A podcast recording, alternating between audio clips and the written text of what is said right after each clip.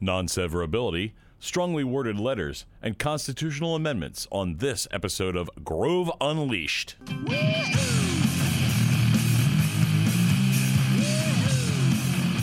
Hey, everyone, it is State Representative Seth Grove. Welcome to another edition of Grove Unleashed. Exciting program, a lot to cover this week. We got vacations, we've got Act 77, we got election stuff, we got constitutional amendments, and we got Anders Toman, ladies and gentlemen. Hey guys, how's it going? Just got back from. I, I am now uh, the tan Anders Toman because I just got back from four scorching hot days at Ocean City, Maryland. Spent four days in a house with 16 people. It's the most fun I never want to have again. Nice. Hey, we're one of those people, Lieutenant Governor John Fetterman. Um, thankfully not because I would, I would not have a good time if it was if he was one of those people. That people. would not have been a vacation. no, I don't know. at I think he would be a pretty fun guy. I don't think I they mean, would. he appears, he wants to appear to be like a beer drinking regular dude. I don't think they'd let him in the club with what he usually wears. So Right. yeah, I don't think they allow Um, basketball shorts and a hoodie in there. Yeah, I mean, he wears that to meet presidents. A little weird. Not my style. Not my style. No. But you know, speaking of uh, Fetterman and Jersey Shore vacations, um, do you know? You, make- you guys remember March 2020? Remember March 2020? It's kind of hard to forget. March, April, May, June, July, August, September, where one one guy decided to come in and just shut down our entire economy and, and destroy That- people's thus lives. began the two weeks to flatten the curve. Yeah. The Wolf administration, John Fetterman, Lieutenant Governor, part of that, went out of the way to, to say people should stay at home, minimizing social interactives, interactions and trips to indoor public places, he criticized.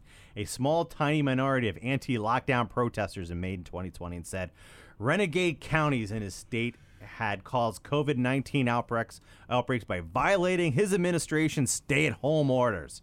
He also said school closures, which have caused learning and behavioral setbacks for kids, were, quote, an absolute necessity in the fight against the virus.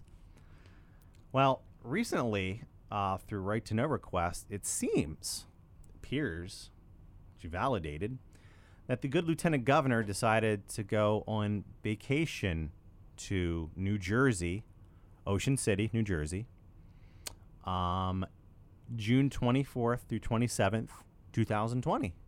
By chance, the taxpayers who were going through these crazy lockdowns and trying to wonder whether or not their livelihoods are going to be completely over, uh, do they pay for this vacation in any way? They did. So, um, Lieutenant Governor has uh, police, police protection. So, police spent three thousand five hundred dollars for overtime, food, and lodging during the Fetterman family vacation trip to Ocean City, New Jersey. Mm. So, as they destroyed your jobs, destroyed your businesses, Fetterman and his family were frolicking in the beautiful sandy beaches of Ocean City, New Jersey, massless on the Ocean City boardwalk with his wife during the trip.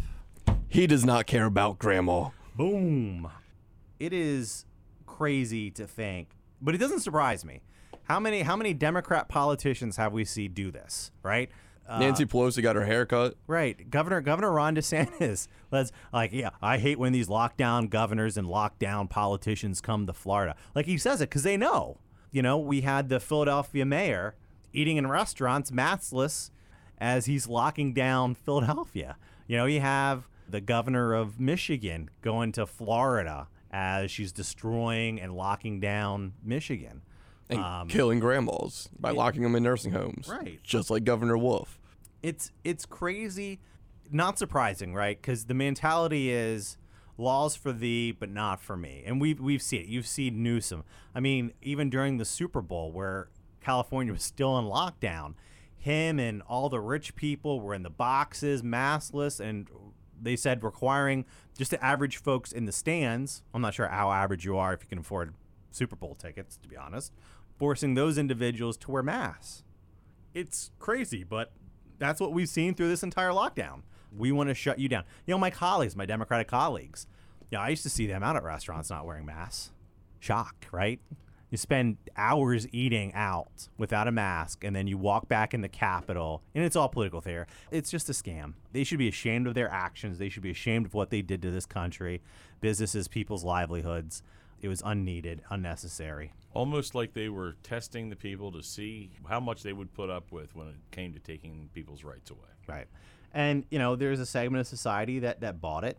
Um, and you know, I mean, listen, national media, media didn't help. Their goal was to scare everybody into compliance. Fear sells. Right. And until they finally realized politically it wasn't viable anymore, then magically COVID went away. You know, I think they still try. I mean, they they're still harping on this Omicron virus. I think uh, Fauci's for whatever reason is still around.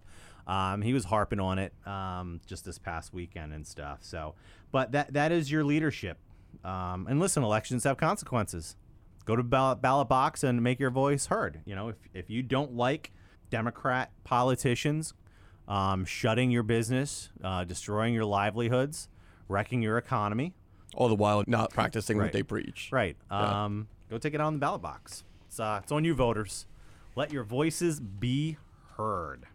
Speaking of letting your voices be heard, you just dropped a nuclear bomb on the Department of State the other day when you drafted a letter regarding the non-severability clause in Act 77.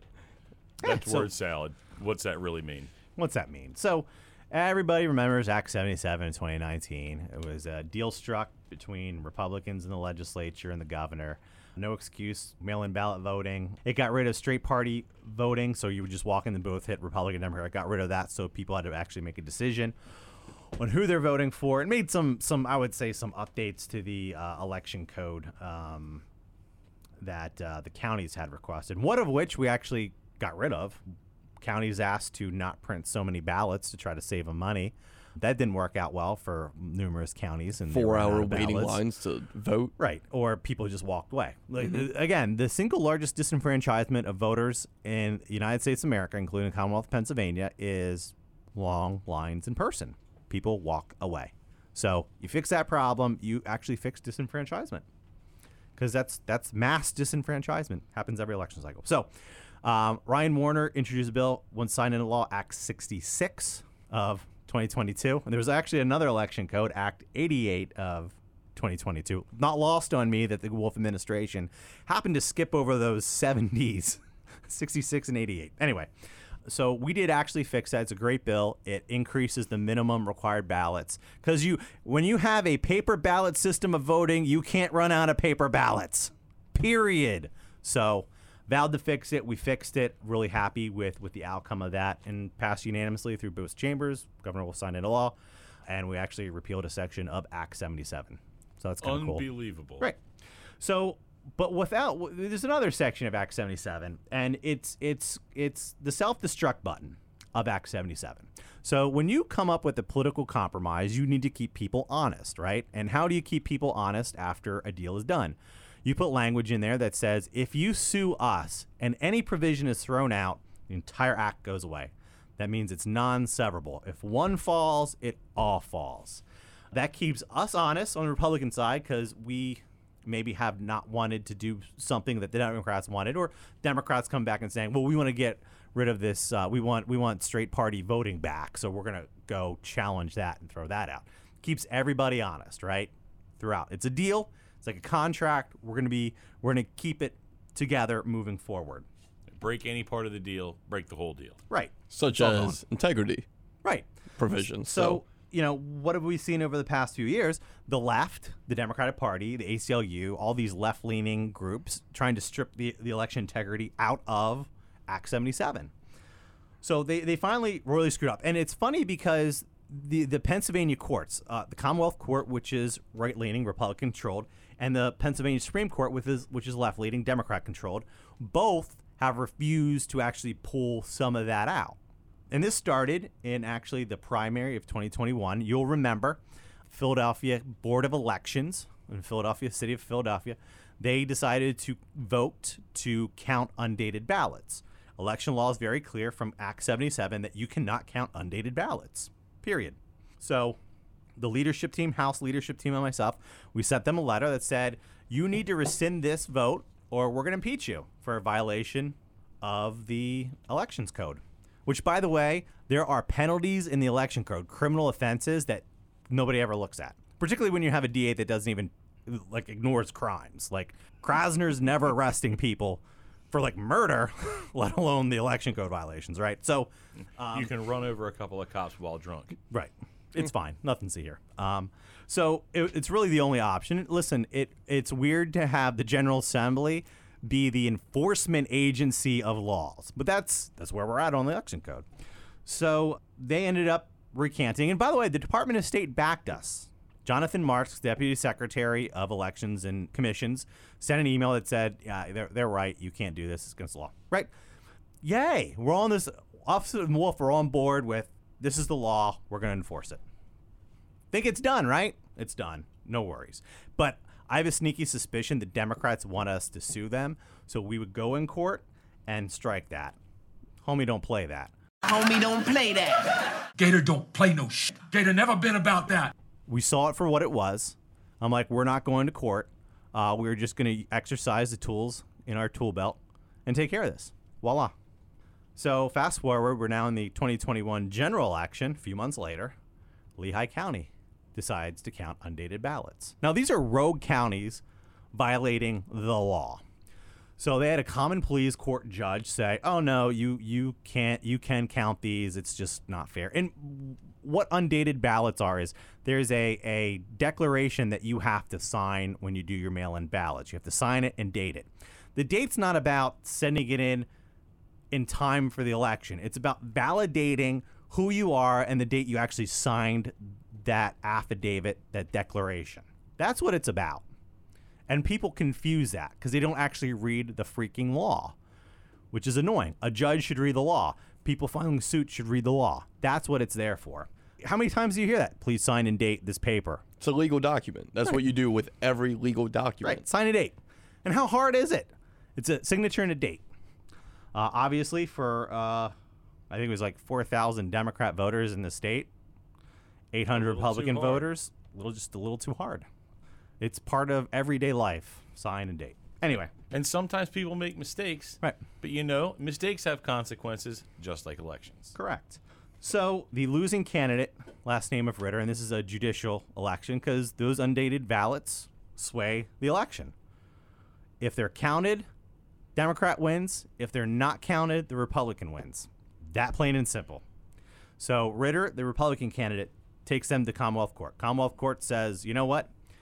Supreme Court said this, and you go back to 2020 election, uh, undated ballots. That goes back to the Brewster Senate seat, where Allegheny County counted undated ballots. Westmoreland County didn't, and the Supreme Court said for this one time, this one election, because it's new-ish, ish, um, you can count undated ballots, but no more. Commonwealth Court said that is the majority opinion, and that's what we were backing. Cannot count undated ballots. So the Democrats appeal to the Pennsylvania Supreme Court. Left leaning, Democrat control. We're all aware of their decisions in the past. They backed the Commonwealth Court. What? I know. Shock. For the first time, they actually backed the law, right? So now we think it's done. You got to be done. highest court in Pennsylvania says we're done. Can't count them. We're done. ACLU. ACLU steps in, takes it to federal court. Third Circuit in Philadelphia, which is outside actually the circuit that Lehigh County is in. So they venue shopped federal judges. Bum bum. So, panel of federal judges says you have to count undated ballots. Now, they came to this conclusion as we're actually counting ballots in the 2022 primary. So, if you're wondering why we don't have a certified election, currently, Thank the ACLU. thank the ACLU and the Democrats. So, which is also funny, if I'm not mistaken, the Department of State agreed with the ACLU in that court case that you should count undated ballots. So now there's a reversal of the Wolf administration in the Department of State.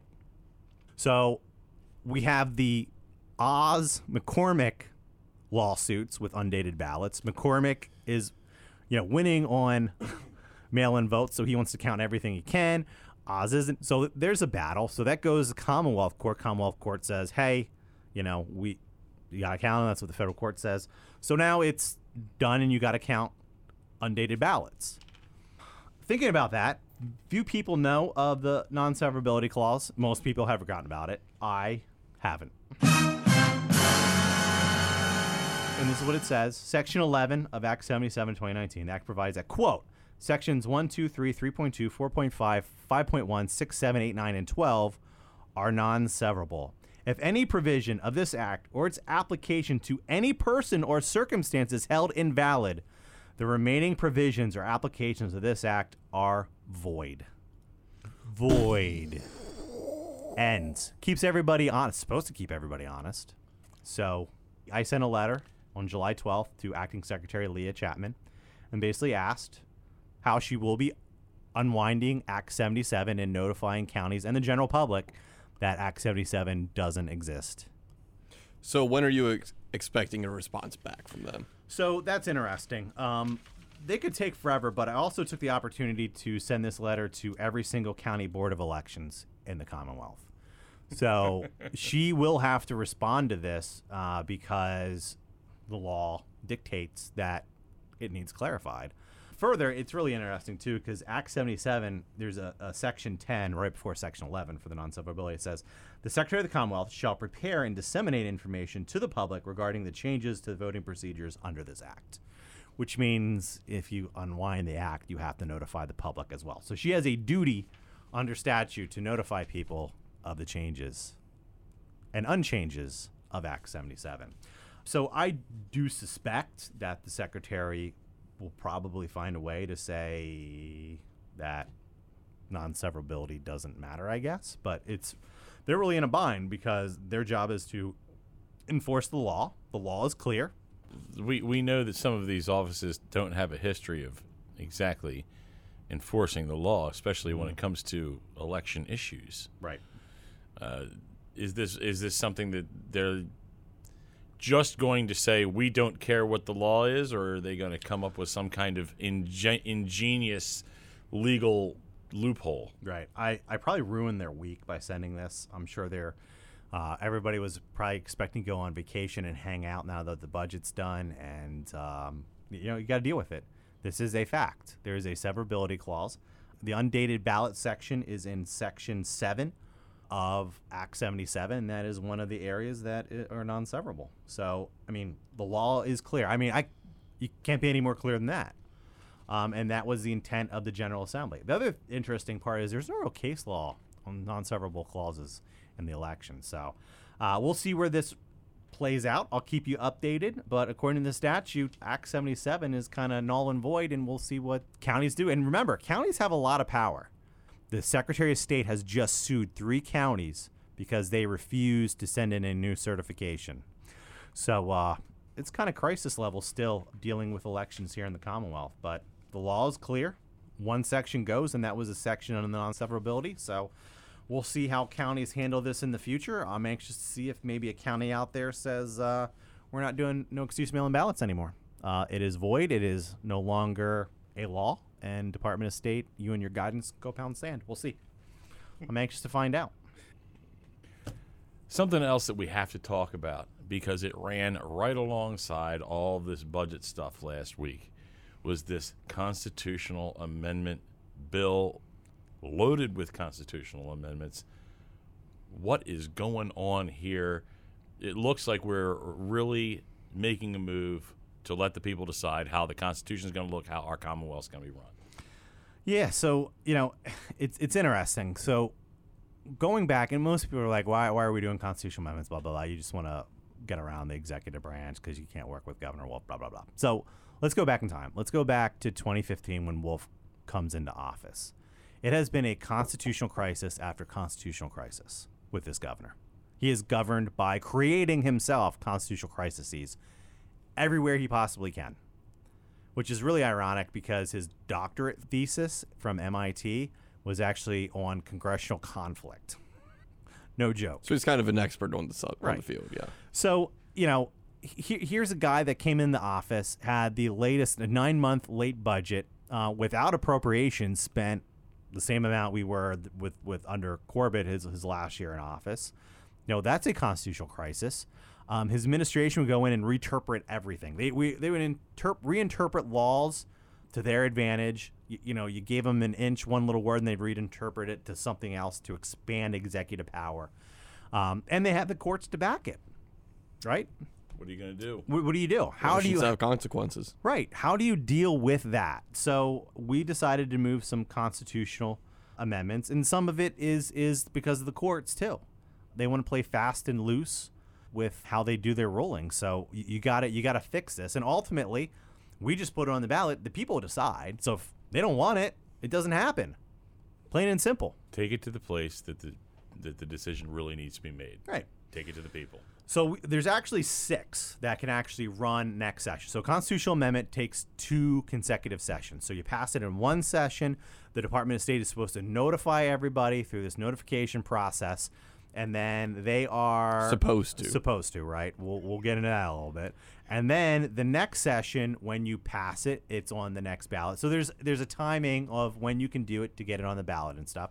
And it's eligible for any election, so a primary election or a general election. So you have basically four elections next year that you possibly could see up to six constitutional amendments. Now, it could be all six at one time, it could be here or there.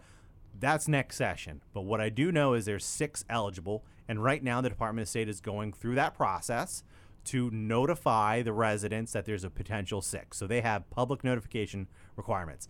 That is what they screwed up on a very important constitutional amendment to open a window for victims of sexual abuse to file suit, of which the attorney general was involved in. He signs off on stuff, and they just didn't do their job, and it didn't get notified and couldn't go on. So we ended up doing House Bill 14, which was an emergency constitutional amendment. It takes two thirds votes of the General Assembly, and you automatically can do it. So that's where we're at. So we did five constitutional amendments in Senate Bill 106. When Senate Bill 106 was sent to the General Assembly, it came to the State Government Committee. Um, I think the committee I chair has dealt with actually all of these constitutional amendments, but two. We didn't do House Bill 14, and then we didn't do one of the provisions found in Senate Bill 106. So 106, when it came over, Senator Dave Argall's bill, he had the idea to have the lieutenant governor selected by the governor instead of having them as an elected office. So basically, they run similar to how the president of the United States is. elected. Correct, correct. Which you know I kind of get it. Kind of works well with with uh, vice president. To date, we've had some issues with lieutenant governors. I mean, we've had Stack who was ousted basically because he abused his position. We have Fetterman who potentially violated Act 357 notification of uh, disability. Uh, he recently had a, I think, a stroke. From what his his words were pretty bad, and there was no notification. Of Apparently, anybody. he still can't even speak properly. Right. So we'll see. We'll see how that plays out and stuff. But I mean, th- there's some problems. So and it allows you to match up with someone you can actually work with and stuff because it should be a partnership, and sometimes it doesn't work that way. So that's the underlying bill. That was amended in the House to include voter ID, independent election audits, and executive orders. Allows the General Assembly to actually stop executive orders. Uh, let's talk about that one a little bit because recent governors have been going way overboard with this. We've we, it's not even governors. You see it executive branches all across the United States. Governors, it's the president of the United States, and you know, no offense to uh, governors and, and presidents who govern by executive fiat, these executive orders. Next guy in office can wipe them all out like that, and that's what happened with President Trump. I mean, And then use the precedent power to create orders of his own. Right. And regulation, when regulation started, uh, it started many decades ago. It's actually a power of legislating. We used to have to be more specific in our laws, and then we kind of outsourced it to state agencies and, and the executive branch to say, here's the law. If you need more technical stuff, you can do regulations to help govern and administer these programs. The problem is these agencies took advantage, and executive branch took advantage and said, you know, we understand you passed law A, but through this executive order, these regulations, we're just going to create our own laws and do our own thing and expand it out far beyond the scope of what you originally wanted. So that executive order allows us to actually put a stop. It brings that that that regulatory power, that power of legislating. Regulation is the power of, of legislating. Brings that back into the General Assembly, so we have a final say to say, you know what, that goes beyond the scope of what we are looking at.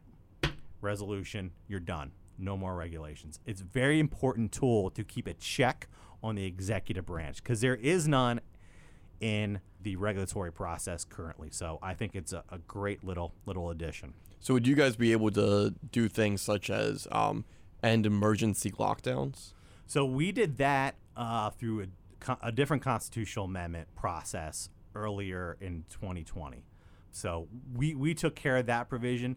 This kind of builds on that, where we can just do a concurrent uh, resolution with the Senate. We can stop uh, emergency orders at any time, or authorize extensions and stuff like that. So it's an extension of that. But it's it's a it's very important that the General Assembly bring back its power and its checks and balances in government. Uh, and and you see the runaway regulations, and it happens both sides simultaneously. So you know, I'm I I am pro General Assembly. I'm a legislature. I don't care if Republicans or Democrats are in the executive branch. We have a role to do oversight and checks and balances in that branch of government, regardless of party. Um, so I think it's very important we bring that back in house. What about RGGI? RGGI's another one. Now, luckily, the Commonwealth Court put a stay, permanent stay on it. We'll see. It might get appealed to the Supreme Court. We'll see what happens with that. But I mean, um, we're we're that's another one where it's an interstate compact that has always gone through legislation that the Wolf administration did through executive order, and you know the Supreme Court backed it. We fought it before it became a reg. Supreme Court said no, you can absolutely do this, and we used every tool we had to stop it. Um, so we're we're basically done. The again constitutional crisis and abuse. That's the that's what the Wolf administration has been doing, and it needs to stop. So it's an important tool. What else? Elections, uh, voter ID, highly popular.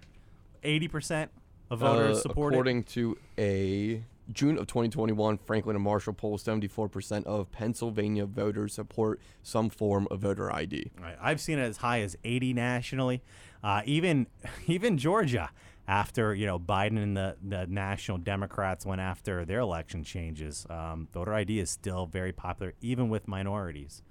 And basically, all it says is you have to show a government ID uh, before you vote in person, or have a government ID used to, to verify your mail-in voting. And there are a bunch of other things that have been able to be used as voter ID as well, such as a utility bill.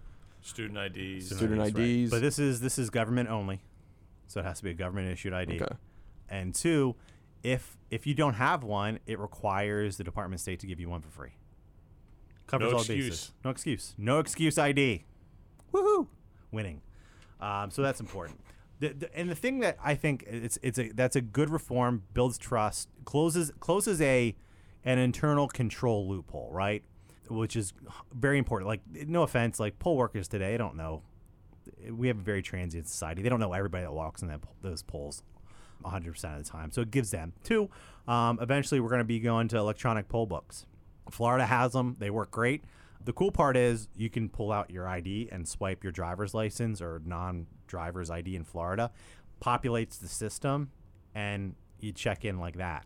It's a great way to speed the line up. Plus, extra layer of, of integrity, right? The other awesome provision, and we, we are actually a state leader in this idea. Uh, we may be the first state to do it um, because a lot of states are kind of behind the ball in this, but independent election audits.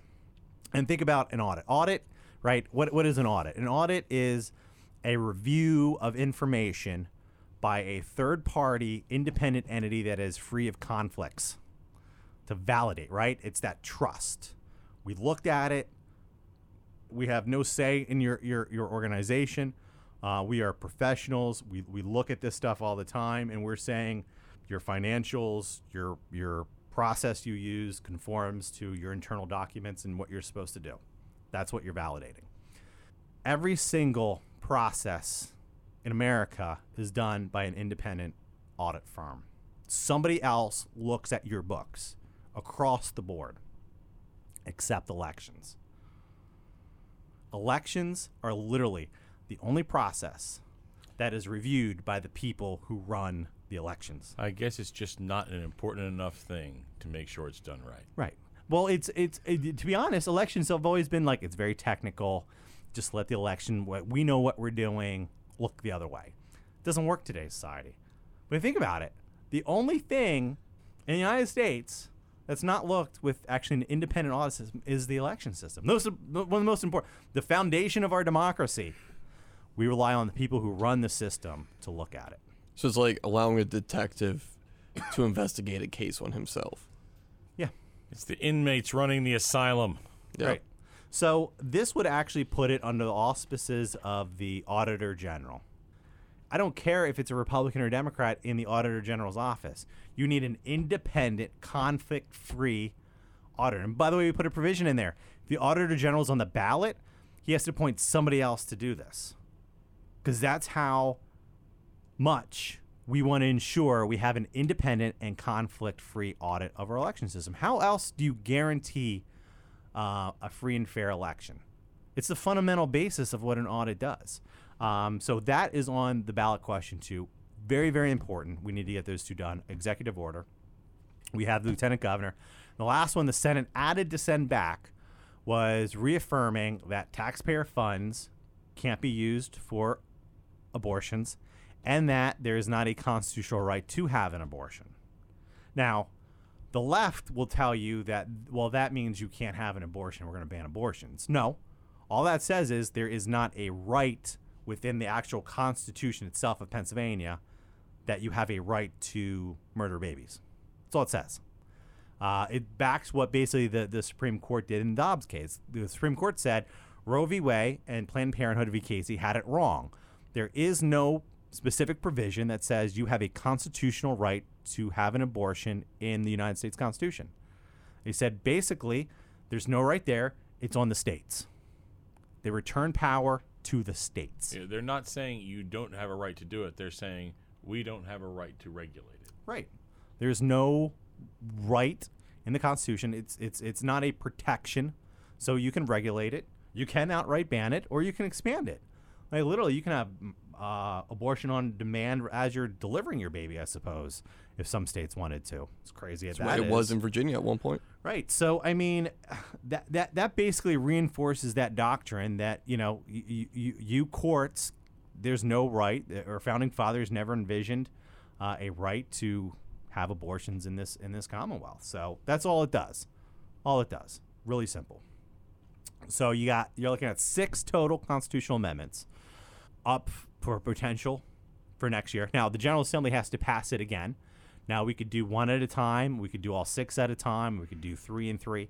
Uh, we can spread them out. I don't know what that's going to look like as a next session issue, but right now the main goal of the General Assembly is to make sure the Department of State doesn't screw it up again, right? So obviously the administration did not properly publish the constitutional amendments for the victims, uh, the survivors of of sexual abuse. So um, I sent a letter to uh, Secretary Chapman, uh, actually today as we're talking, um, asking her to um, make sure they don't screw up again, make sure that they um, actually do the process according to law. We even passed reforms. Again, Senator Dave Argall, we amended his bill in the in the House. Uh, the governor signed into law. We took the Office of Inspector General's report on the the debacle the Department of State had on on um, publishing constitutional amendments, and basically told this Department of State, give us a timeline. What are you doing to adopt these provisions ahead of time? Uh, we want to make sure that you're going to timely do your job and do what you're supposed to per the Constitution and statutory law. So um, hopefully, uh, the secretary is working hard and making sure that uh, we don't have another um, debacle with constitutional amendments. You are absolutely full of news today, aren't you? Tons. But I noticed that you did not have any fake news. Fake news. Point of fake news is I'm going to read Representative Grove a headline, and he has to guess whether or not it is real. Uh, first headline Church of England refuses to define the word woman. Church of England refuses to define the word woman To define it. To define the Church of England. Yes. Is that still a thing? I guess so. Huh. I stopped caring Um, about what England was doing in 1776. Say fake news. That's real. That's the New York Post. Yeah, that Oh seems my real to me. gosh. Well, you no, know, no one can define it. Here, here's the kicker. On the floor, um, the Democrats kept on referring to pregnant women as birthing people. Yeah. I still don't know any male that can give birth to a child. Unless they're a seahorse. Now, I right, uh, I guess, yeah. I Can you identify as a seahorse? maybe? Um, to In an- today's society, you can identify as anything. Right. So I, I like I, I get when your your spouse gets pre- your wife gets pregnant, right? So we, we're pregnant. Like married couples say we're pregnant. Now RG3 just got ripped up because he said we're pregnant. But like she she carries the burden of it. That is the first time Right. I've heard the name RG3. Right. In a while. So, but I mean, I- I don't I don't understand. I literally don't understand the birth. Like if if you like women give birth, period. Like that is your sex. That is your gender. Like you can not like it, I guess. It is what it is. Like that is a scientific term. You got to follow the science, right? Got to follow the science. Science says. You used to have to follow the science. Oh If you have not, have you seen the new Matt Walsh "What Is a Woman" no. documentary? If you have not seen it, after you're done listening to this episode, go watch it on the Daily Wire. All right, second one: a man arrested after attempting to escape police on lawnmower. Where? Uh, where? It doesn't say where. Doesn't say Oh, where. real news. I'm gonna say real news. Real news. That is real. Can you guess where? Uh, please be the 196 district. No, it's Florida. it's Florida, man. It's Florida Florida, man. man. I saw the headline. I was like, oh man, they left out where he's from. Right, First Florida thing, man. Florida. Florida man. It's uh good stuff. Hey, they have they have lawnmower races in certain places. Right. All right, I got another Florida man one for you. Florida man spends his day doing nothing crazy. Fake news. That's fake. I made that one up. That's not even from the Babylon Bee. Fake News. um, gay couple who wanted a son sue IVF clinic after surrogate gives birth to daughter. Wow. Uh, I'm gonna go with real news. That's real. That's from Lavender Pink. It's on a bunch of like LGBTQ But somebody messed up. IA plus. Right. I don't. It's kind of sexist. Right. I don't want a boy. I I just. Or I don't want a girl. I want a boy. Yeah. China did that. Yeah. Ghislaine Maxwell to be killed early on good behavior. Ghislaine Maxwell to be killed on good behavior. Um, I'm gonna say uh, fake news on that. Yeah, that's one, fake. That's a Babylon Bee Yeah, article. Right. Oh. And this has been Oh, hold on. Let's talk Fake about news. this. You This is talk- fake news. I want to talk about this. Largest sex trafficking ring in America. One conviction, and you can't talk about it. Or or who she trafficked them for. Right. But everybody knows what happened with Johnny Depp and Amber Heard. Who cares? Right. I like it it's infuriating. It's infuriating to me that they are going out of their way to cover up who traveled. You know, if it would be I- again, talk about um, you know, an America for me and not for thee. Um, I don't care if you're wealthy or not. You're still it's the law's the law. You can't sexually abuse children. Go to jail. Like arrest. Go find them and arrest them. I- I- they know who was on that plane. I still don't understand how they found a painting, and this is real. This is not some kind of conspiracy theory. They found a painting of Bill Clinton in a dress in Jeffrey Epstein's like island in Was his the house. dress blue? I want to. I want to see this picture. I, we need to validate see if that was a blue Yet dress, Hillary right? Clinton is still going around making political speeches. Right. How have they not been excommunicated from the Democrat Party at this Right. point? I, it's uh, uh, listen. I, I don't care. I don't care who who who was there, who wasn't there. I don't care what party you're from. I don't care what you do in life. I don't care if you're a CEO. I don't care if you're president. I don't care if you're senator. I don't care if you're a judge. I don't care if you're a cop. I don't care if you're attorney. I don't care if you're a TV show host. You need held accountable for sexually abusing children. Period. This has been Grove Unleashed. Check out all of our content at repgrove.com slash my podcasts.